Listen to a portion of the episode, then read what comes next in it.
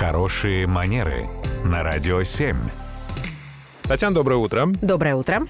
Татьяна, доброе утро. И вопрос практически из жизни. Присоединяются ко мне и другие наши радиослушательницы. Что делать в такой ситуации? Вот представим себе компанию, в которой э, одна из девушек придерживается своего образа жизни и питания в том числе и заявляет, что после семи не ест. Но встреча назначена э, именно после семи. Как быть в этой ситуации? Она одна, нас э, несколько. Придерживаться ее каких-то правил или э, она должна подчиняться большинству? Ну, Все тупиковая какая-то ситуация. Это прям нам сейчас Татьяна все нет. расскажет.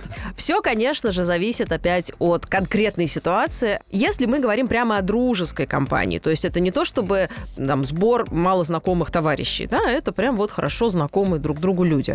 Если они собираются вместе и решено было, что мы встречаемся в 7, а вот одна там, да, по- подруга наша говорит, что ей, значит, некомфортно после семи, почему бы нам не подвинуться, если мы еще раз, мы близкие друзья, и мы хотим, чтобы ей было хорошо, и, возможно, от этого зависит ее здоровье. Тогда, возможно, мы все пойдем ей навстречу.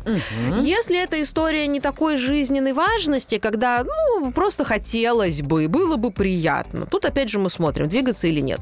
Настаивать просто потому, что было бы мне чуть-чуть приятнее, там, что если бы мы встретились в другое время, наверное, это не очень уважительно по отношению к группе, по отношению к большинству.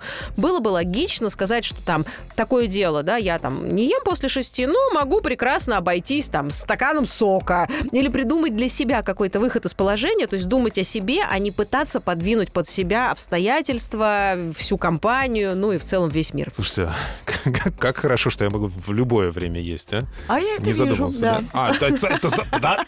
Это заметно? То есть вот так теперь, да? Спасибо, спасибо. Радио 7.